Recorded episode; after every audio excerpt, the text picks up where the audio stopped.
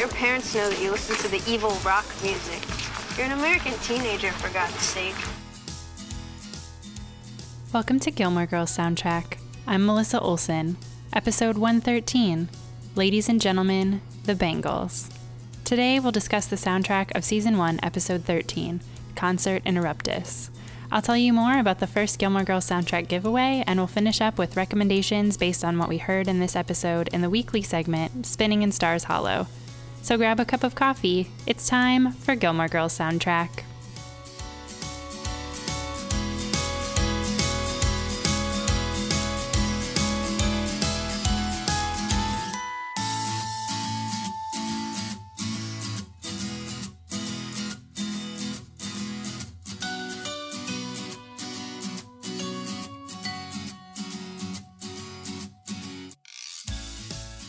Based on the name of this episode alone, it should be pretty clear that we have a theme going on. We are about to learn so much about the Bangles. Okay, you guys are gonna love me. We already love you. No, I mean, you're gonna really love me. We do. Trust me, you guys are gonna so love me. Okay, the love is starting to fade now, Suki. I have here in my hand, as requested by Ms. Lorelai Gilmore, four fabulous tickets to the Bangles at the Pastorelli Theater on Saturday. What? No. you love me? Oh, baby, do I? Are these good seats? These look like good seats. Ninth row aisle. I can't believe you got me my tickets. How did you score these? Remember the Birnbaum wedding? Fiji Fantasy? Yes. They were so thrilled with the volcano wedding cake that they wanted to do something nice for me. And since Mr. Birnbaum runs a ticket agency and I knew you were dying to go, so I asked him if he could. Make four girls very happy. Yeah, and he did. Huzzah for the Birnbaums!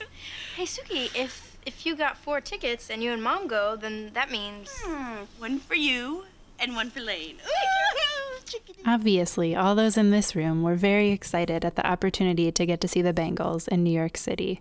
However, in February 2001, when this episode aired, it had been over 10 years since the Bangles played a show in New York. Furthermore, the theater Suki mentions does not exist. Here she refers to Pastorelli Theater, but later it's pronounced as the Pastorella Theater. Either way, this place is fictional.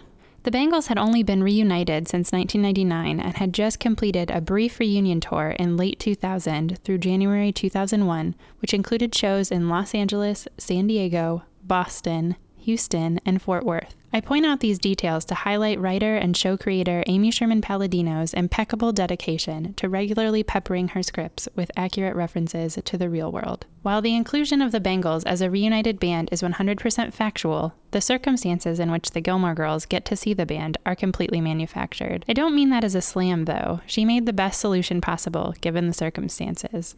Sherman Palladino created the world of Stars Hollow in Connecticut, and she couldn't have had the girls travel all the way to Los Angeles just to see the Bangles. Not after she had established Lorelai being in need of financial assistance from her parents to pay for Rory's tuition to Chilton. The Gilmore household may spend a fortune buying takeout, but they certainly couldn't afford a cross-country road trip to see the reunion tour of one of Lorelai's favorite bands. Thus, the Pastorella Theater is imagined into existence, but it is just as real as Luke's Diner in the whimsical world of Rory and Lorelai. Okay, so what's the plan? We'll go in and ask her if I can go to a play tomorrow night with you and Lorelai.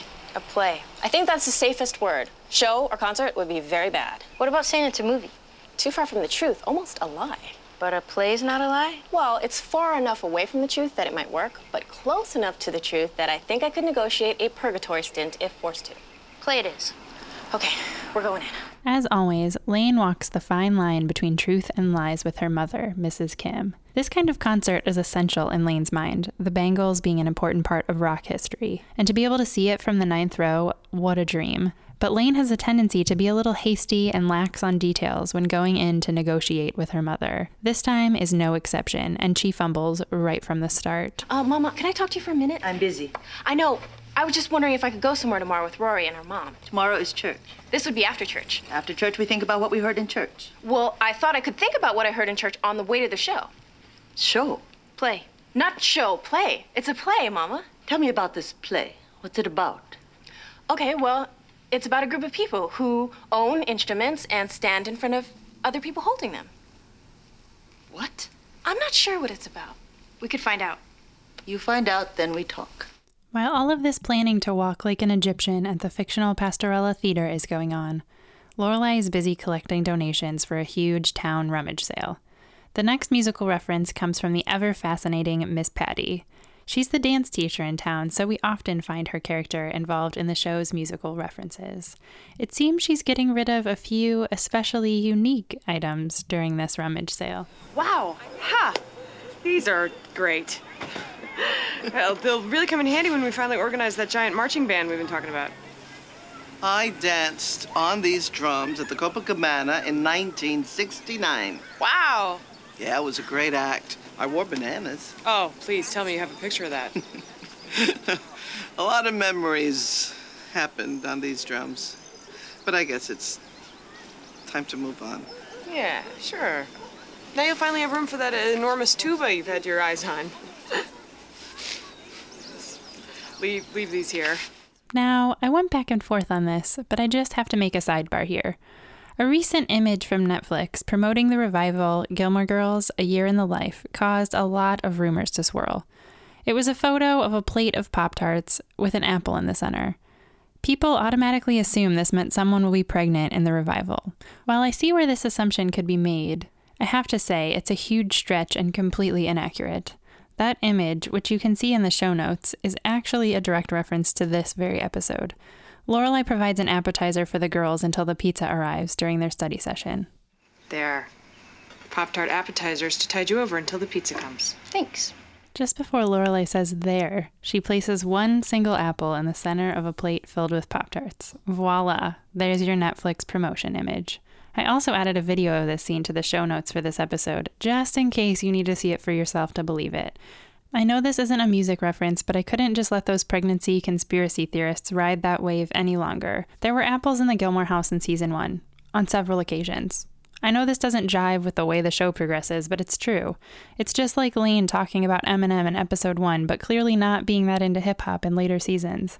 I'm not saying I'm ruling out a Gilmore baby in the revival, I'm just saying give this reference its proper credit. I'm hoping that photo is actually teasing another musical guest in the revival, maybe the Go Go's? This particular scene leads into Lorelai inviting Rory's classmates to the Bangles concert since Lane didn't win her mother over with her honesty. Lorelai and Suki will buy cheap seats at the door so Rory can bond with her new friends from Chilton. With these tickets, you're about to enter sacred space. You will be treading on hallowed ground. You will be walking like an Egyptian. Mom, take them. Oh, you're gonna have a great time. The Bangles are the best. They were my favorite group in high school. I almost named you Susanna.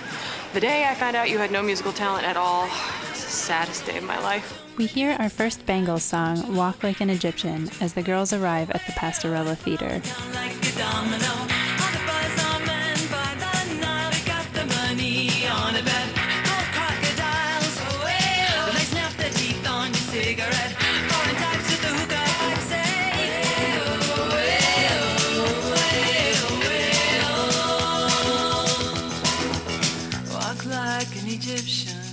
Walk Like an Egyptian was released in 1986 as the third single from the Bangles' second studio album, Different Light. The song was written by Liam Sternberg after watching people on a ferry walking awkwardly to keep their balance, which reminded him of figures from Egyptian reliefs. It was a million selling single and became Billboard's number one song of 1987. Walk Like an Egyptian is the first song by an all female group playing mostly their own instruments to top the Billboard singles chart.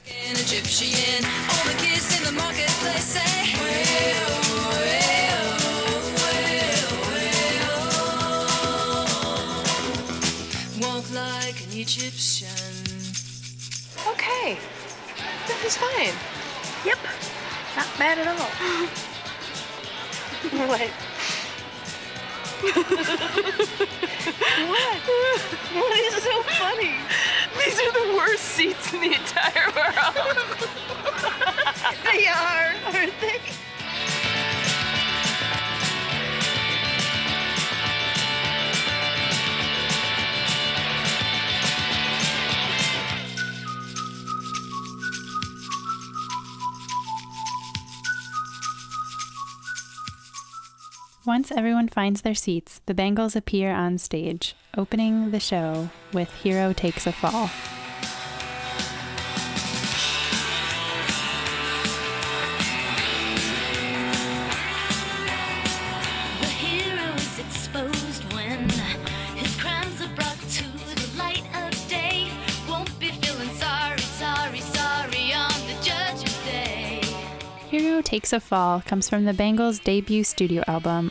All Over the Place. Released in 1984 on Columbia Records, the album was not a major commercial success, peaking at number 80 on the Billboard 200 albums chart, with no charting singles. The album sold respectably, mostly through steady airplay on college stations. It also gave the Bangles the opportunity to perform as an opening act for Cyndi Lauper and Huey Lewis and the News, which brought the group to the attention of Prince, who would later write Manic Monday, the Bangles' first hit.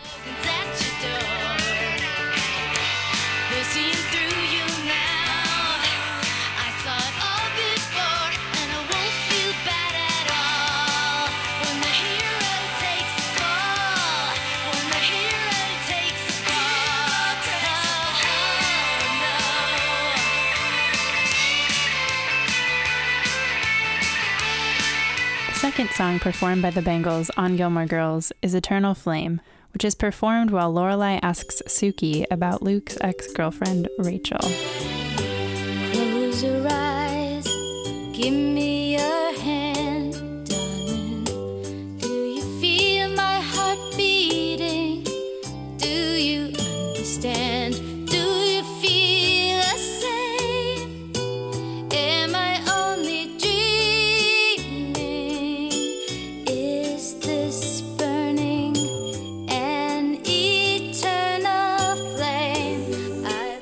Flame is a ballad and love song from the Bangles' 1988 album, Everything. It became a hit single upon release in 1989, peaking at number one on the charts in nine countries, including Australia, the Netherlands, the United Kingdom, and the United States.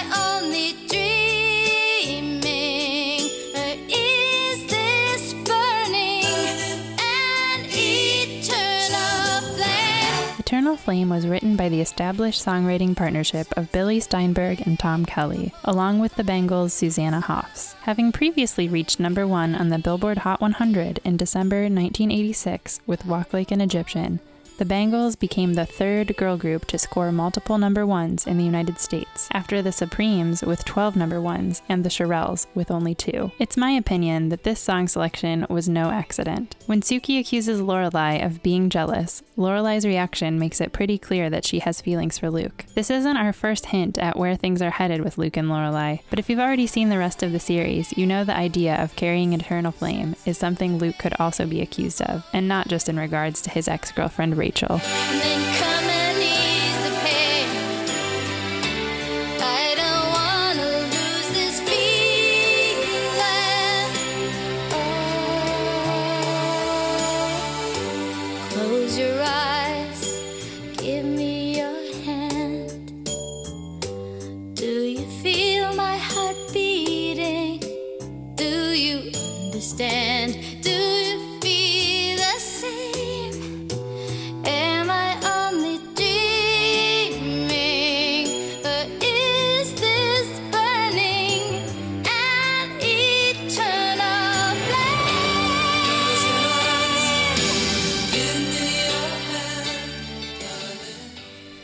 concert, Lorelai discovers that Madeline and Louise left with some boys that were sitting behind them. She successfully finds the party that the girls went to thanks to the help of a song by the Jayhawks playing loud enough to hear in the hallway.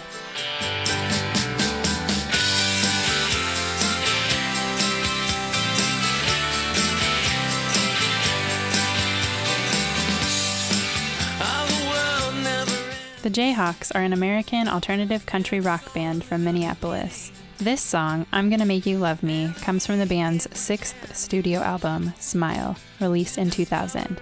The New York Times positively reviewed the album, but referencing the band's lack of widespread recognition, titled the review, What if you made a classic and no one cared?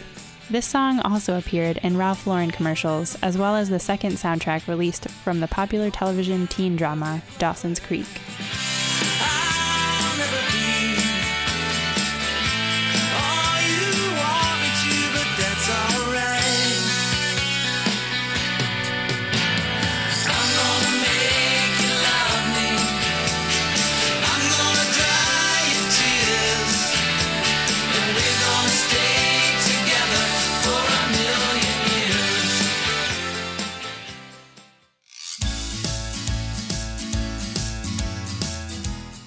Follow Gilmore Girls Soundtrack on Instagram or Facebook, you've probably already noticed the first giveaway has begun. For a chance to win a copy of Our Little Corner of the World, plus a custom made mix CD based on season 1 musical references, visit GilmoreGirlsSoundtrack.com. There are quite a few ways to enter, so don't miss your chance. It's time for Spinning in Stars Hollow, where I give recommendations for songs you might enjoy based on music we've heard on this episode of Gilmore Girls. You can always find these songs on the Spinning in Stars Hollow playlist in the show notes for each episode at GilmoreGirlsSoundtrack.com. This week, we take a major cue from Lorelai's favorite band from her high school years, the Bangles. First up, West End Girls from Pet Shop Boys.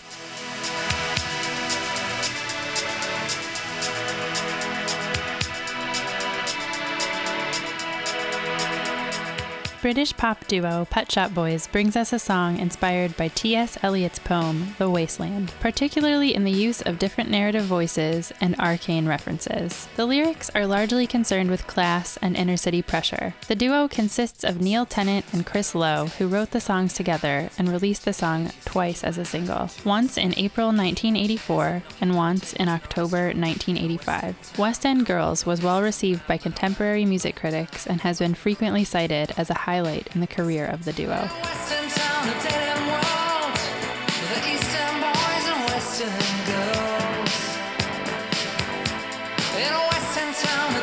world. The Eastern boys and Western girls. The first version of the song became a club hit in the United States and some European countries. But after the duo signed with EMI, the song was re recorded for their first studio album, Please. The newer version was released in October 1985, peaking at number one on the 1986 Billboard Hot 100 and reaching the top of the charts in many other countries, including Finland, Canada, New Zealand, and Norway. Based on the other music she was interested in, the charting performance of this song, and the time period of its release, I'd bet Lorelai owned a Pet Shop Boys cassette. How could she resist a song with lyrics about a dead end world? She was definitely an angsty teen, even before she knew Rory was on the way.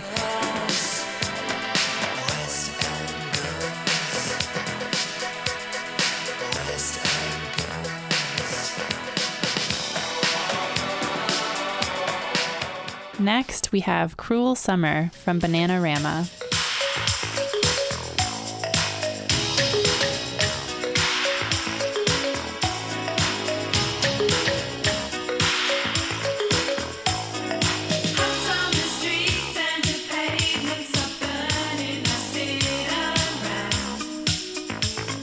Summer was a 1983 hit in Britain, reaching number 8 on the charts. In 1984, it peaked on US charts at number 9 on the Billboard Hot 100. Cruel Summer was not an immediate international success upon release. The song's popularity soared after being included in the 1984 feature film The Karate Kid the summer after its original release. The film's soundtrack album did not include the song at the request of the band, but it still went on to be Bananarama's first top 10 hit in the United States my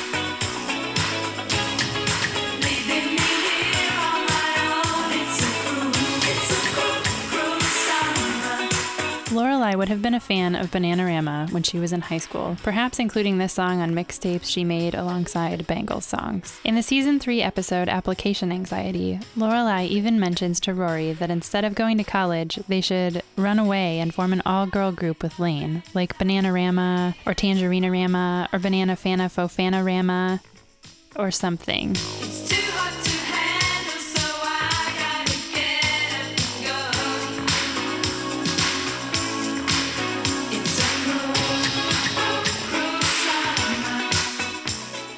Last up, we have What I Like About You from the Romantics.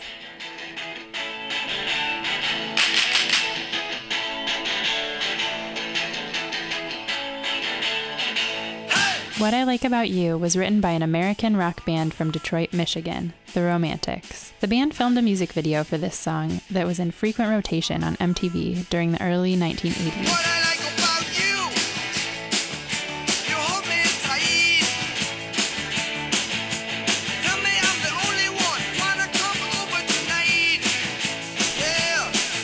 What I Like About You was already a popular song on the Romantics concert playlist when the single was first released. In terms of record sales and radio airplay, the song was only a moderate success at the time of release, peaking at number 49 on the Billboard Hot 100. However, the song did quite well in Australia, reaching number 2 on the Australian singles chart. Toward the end of the 80s, Budweiser licensed the song for use in beer commercials, beginning the rise of What I Like About You from minor hit to one of the most popular rock anthems of all time. The song has been used on many compilation albums of 80s music, maintains rotation on classic rock radio stations, and has been used extensively at sporting events, on television, and in films.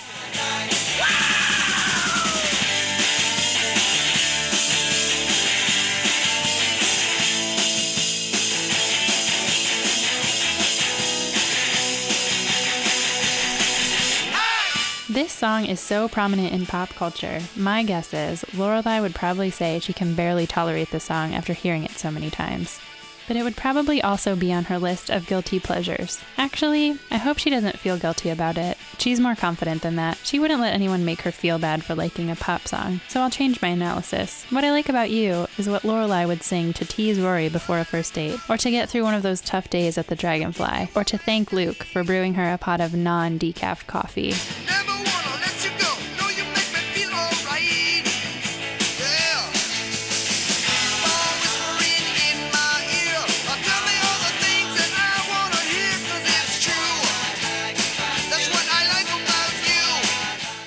I'm Melissa Olson. Thank you for joining me this week for Gilmore Girls Soundtrack. To read the show notes, find the playlists for the complete Gilmore Girls soundtrack and Spinning in Stars Hollow, and for more information on the giveaway mentioned in today's episode, please visit GilmoreGirlsSoundtrack.com. This podcast is available on iTunes and SoundCloud. Until next week, keep the coffee coming. How's that purgatory negotiation looking?